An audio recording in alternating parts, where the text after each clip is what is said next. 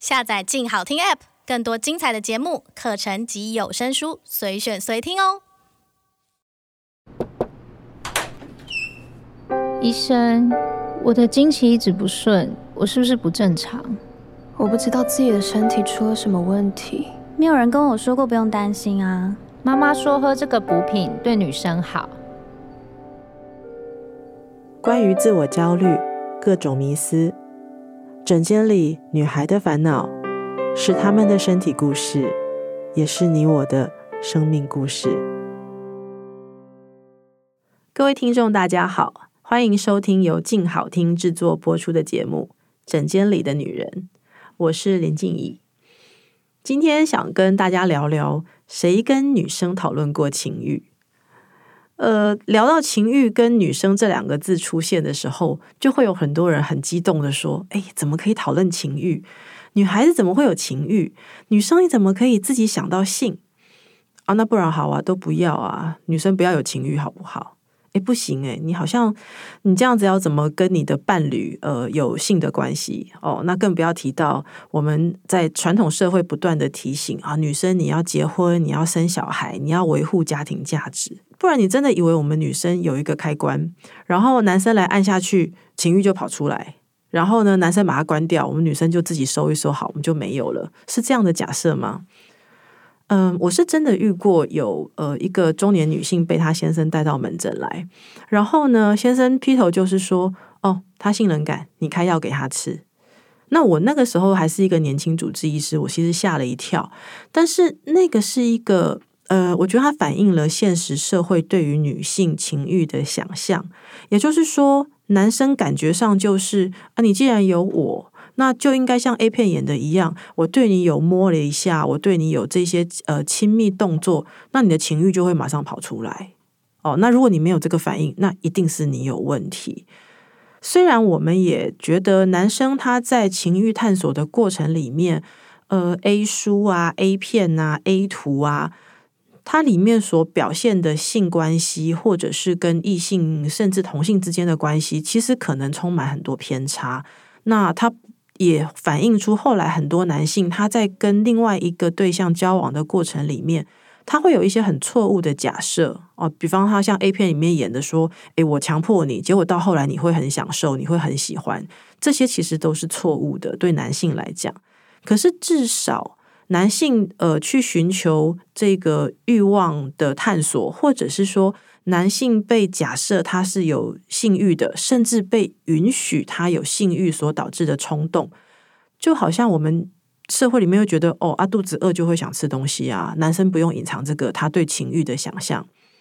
反而啦，我常常都觉得，假设一个男生到三十几岁，然后他跟你说，诶，我这辈子从来没有想要做情欲的探索或者是性的冲动，诶，还会被有一些性别偏见的觉得说，你是男生诶，你不是应该要有吗？这也是我常说，其实性别偏见对男生女生都不是非常友善，就是这种假设哦。好，那拉回来，女生假设她有欲望的想象的时候，她要跟谁讨论？那她又如何面对自己的欲望？不论这个欲望是对一个嗯并不熟识的异性或同性，或者这个欲望是对自己其实已经在交往的对象哦。那女生其实过去我了解，好像有的是从这个言情小说。那言情小说里面其实它也一样，它类似男性 A 片，它有一些偏差一样，它里面的角色设定其实蛮单一的。除了这些系列的小说之外啊，还有很多的偶像剧，很多偶像剧里面女性主动追求呃这个包含性或者是这个呃比较更亲密的身体关系的剧情，通常哦这种主动追求的女性在整个偶像剧里面比较不是主流。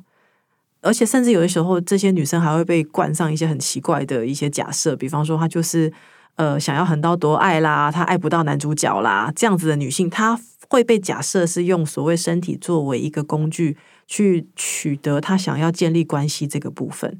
那其他的一些我们讲偶像剧里头所谓正常的那种表现，如果女性在这个发生关系这个部分常常会有一些，也是会有一些前提。第一个，大多数都是男性发动哦，那也就是说他要在关系确认很好的情况之下，由男性来发动是不是进到下一步身体之间跟性的活动。有一些它会有什么一些桥段，比方他要是不小心跌倒撞到啦，呃，这个喝醉啦，那这是我其实过去我也常常很很担忧一件事情，就是说这里面偶像剧的假设里头，他要有一个理由，我喝多了所以跟你睡在一起，呃，我本来就想要跟你在一起，但是我要借由一些特殊的原因我才会跟你发生关系，而不是我们一直提倡的说，哎，两个伴侣之间，两个关系建立到一个程度的时候，可以正面的好好谈，哎，那我们什么时候可能各自都要去面对自己的这个情情欲这个事情，而打算发生关系，而这里面包含什么？第一，有没有做任何避孕的准备？如果这个关系发展下去，发现并不适合的时候，怎么样能够退场？这是没有讨论过的。那那个喝醉之后的结果更好玩了、哦。我们的偶像剧里面啊，很多女主角、男主角这种，他发生关系之后，如果假设怀孕了，男主角通常多金条件好，而且还不知道为什么就很爱这个女主角。后来的那个发展就是两个都很好，但是我们知道现实状况不是这么一回事。现实状况没有经过准备的性带来的可能是疾病，可能是不小心的怀孕，可能是一个关系之后更糟糕的陷落哦。那这种对于性的不理解，或者是对于欲望的单一，甚至缺乏想象，在女生来讲，我的观察是，越是所谓精英女性，或者是真的就是我们所说的小时候认真念书，不要乱看不要乱学的女生，她对于自己欲望的理解，对自己身体的想象，其实越苍白也越糟糕。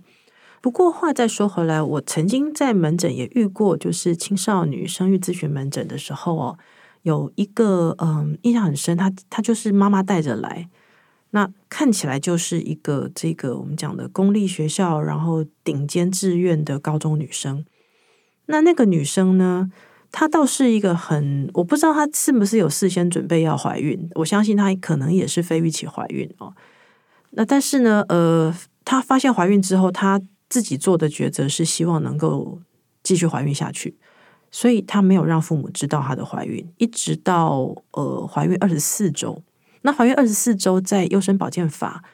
已经是到了必须要继续怀孕下去，不能有其他选择，除非孩子有问题的情况哦。所以那一次那个女生她是很嗯镇静的面对她怀孕已经到二十四周这个事情，因为她应该是假设要她打算继续生下来。那她的妈妈完全不能接受，因为她妈妈的想象就是我们所说这些呃认真念书的女孩怎么可能会有性，而且甚至怀孕了之后还想要继续继续怀孕下去，所以妈妈非常崩溃。那我们在这样的青少女呃门诊的咨询里面，我们会咨询第一个就是个案她的决定，那这个个案很清楚，她希望能够继续怀孕下去，继续把这个孩子生下来。那她的妈妈当然不能接受，那我们跟她的妈妈沟通说，那么现在这个周数因为也已经不能再做优生保健法的其他处理，是不是好好的继续产检下去，然后家庭之中跟他好好沟通哦。那至于是留下来自己带还是出养，这个由社会局可以来做处理。那那一次的门诊，妈妈大崩溃，妈妈崩溃敲墙。那我们说没办法，法律上面我们要这样子继续下去，那希望他好好的回来做嗯产程的照顾。后来我听说这个女生呃被妈妈带到了比较就是不是这么都会的医院去，那用了各式各样的理由，最后把她的怀孕终止掉。可是这个高中女生也就离家出走不见了。好，所以这是一个呃，我刚刚说很多我们说这个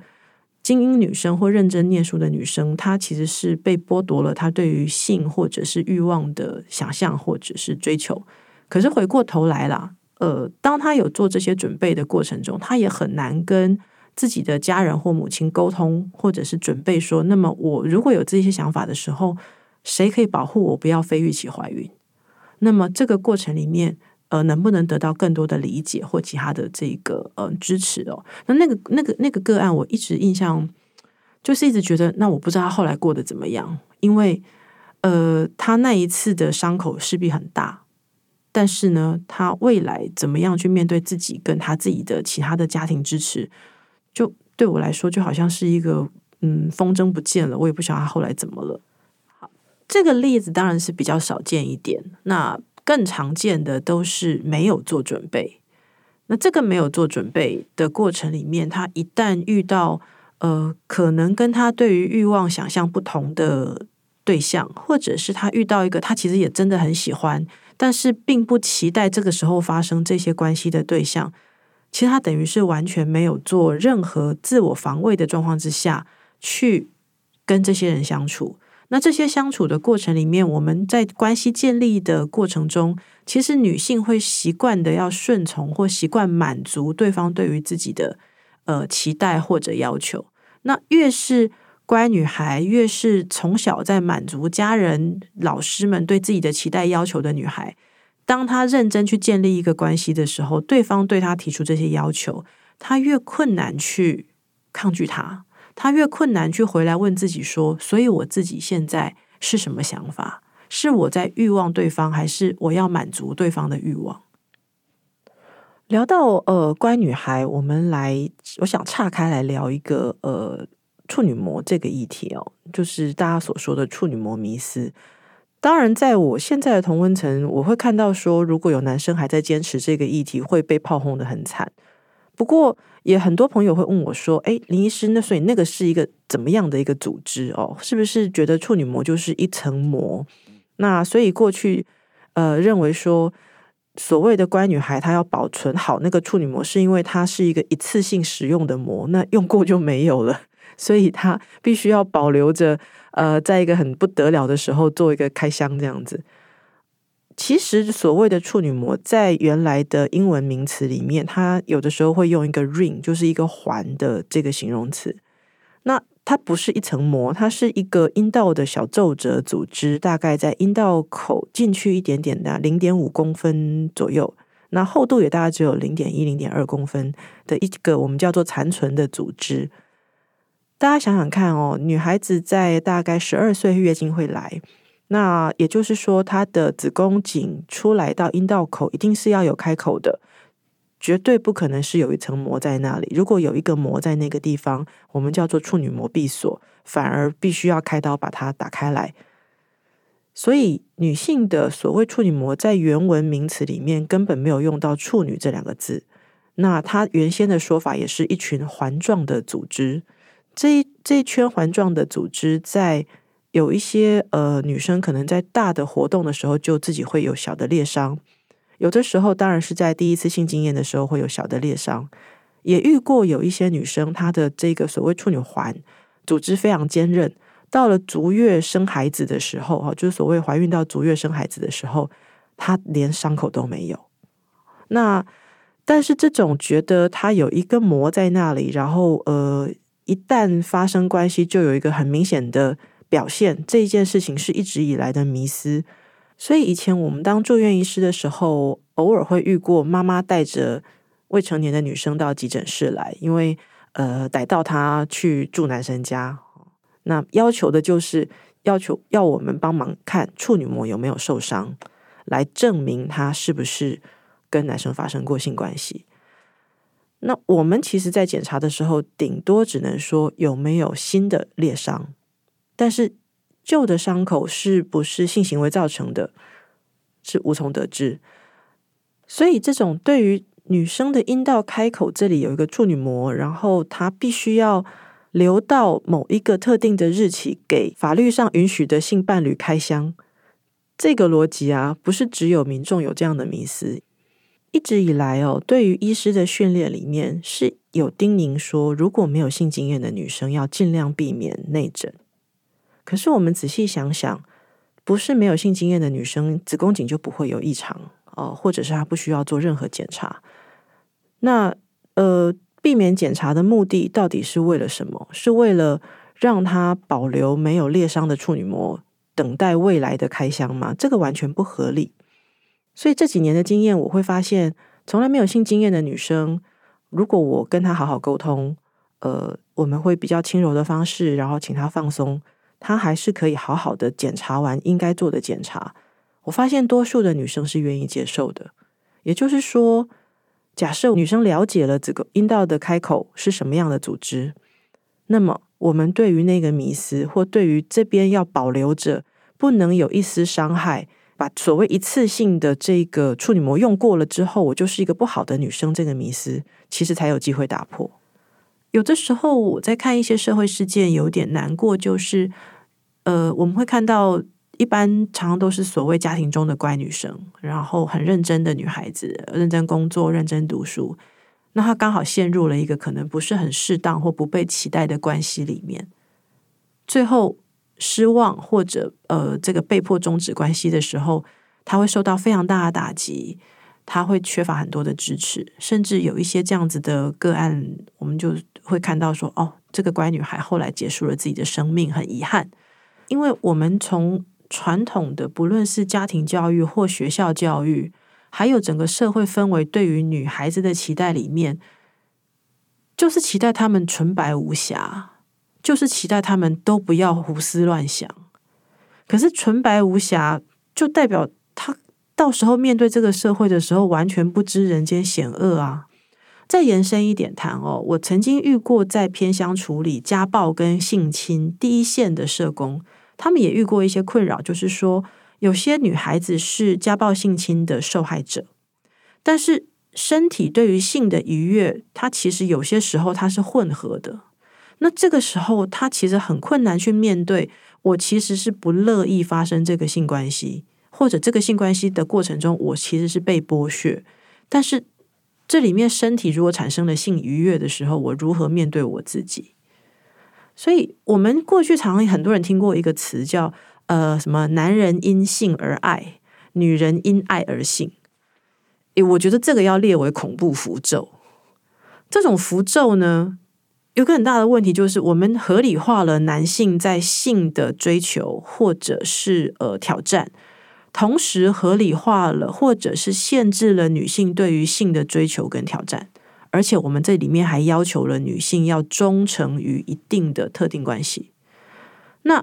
性跟爱有的时候它当然是同时存在，多数的时候是同时存在，可是性跟爱有的时候可能是分开存在的，这件事情男性是被允许的，可是女性是没有讨论过的。所以我觉得这个是在呃女孩子处境里面很多问题迟迟没有办法解决的一个部分，就是我们什么事都要学嘛，新的手机你要学怎么用，然后我们要开车你要经过学习怎么开，你要上驾训班，甚至要考执照，然后至少你在这个人生念书的过程里面，我们要规划读书计划，学习怎么样安排自己的时间。可是女性没有学习自己的欲望是什么，自己的身体是怎么一回事，假设自己的欲望跟别人的欲望有冲突的时候怎么办，假设自己的欲望跟自己的人生规划有冲突的时候怎么办。那当然更另外一个更大的问题是，我们也不知道另外一个性别或另外未来会跟我们相处的人，他的欲望是怎么建立起来的，那如果跟我的预期不同，或者我们彼此之间有矛盾的时候，完全没有心理准备。好，所以我我常常说，哎，感情跟关系的建立哦，我们是没有履约保证的。那当然了，婚约的话是已经走到法律那一边了。那到法律那边，其实还是有很多到法律那一关卡的时候，你并不晓得哦，有些东西后来会出现法律上面的纠葛或真的切开不清的问题。但是有一些事情包含关系的建立的过程中，这种应该知道未来会有什么事情发生，然后我要做好什么准备，这一块我觉得其实要很广泛的来讨论，不是只有男生在看 A 片讨论情欲这件事情而已。那对我们这种中年以后哦，可以在这个险恶的爱跟性还有关系之海之中活过来的女性，我们稍微比较有机会淡然跟坦诚的来讨论这一块。所以你会发现很多是呃中年以后已经结婚或者是已经有一些关系的建立之后的女性，她稍稍微可以会谈一下这一块。这也是很多年轻女生会觉得我们这些呃阿桑们说，哎呦你们怎么这种东西都会讲出来，因为这本来就该谈，只是我们已经去除了那些束缚，我们会聊，但是年轻女性这一边她其实并没有被期待去讨论。那所以其实也话再说回来，我会觉得呃，我自己会认为我们有责任来开启这些讨论，开启这些讨论之后才有机会营造比较友善的讨论环境，然后让年轻的女生呢有机会探索对于欲望、对于身体、对于关系的建立，这里面爱只是其中的一个部分哦。谢谢各位的收听，那我们今天先聊到这里，也请持续锁定由静好听制作播出的节目。那当然喜欢的话也请购买我的书《诊间里的女人》，我们下次见。想听爱听就在静好听。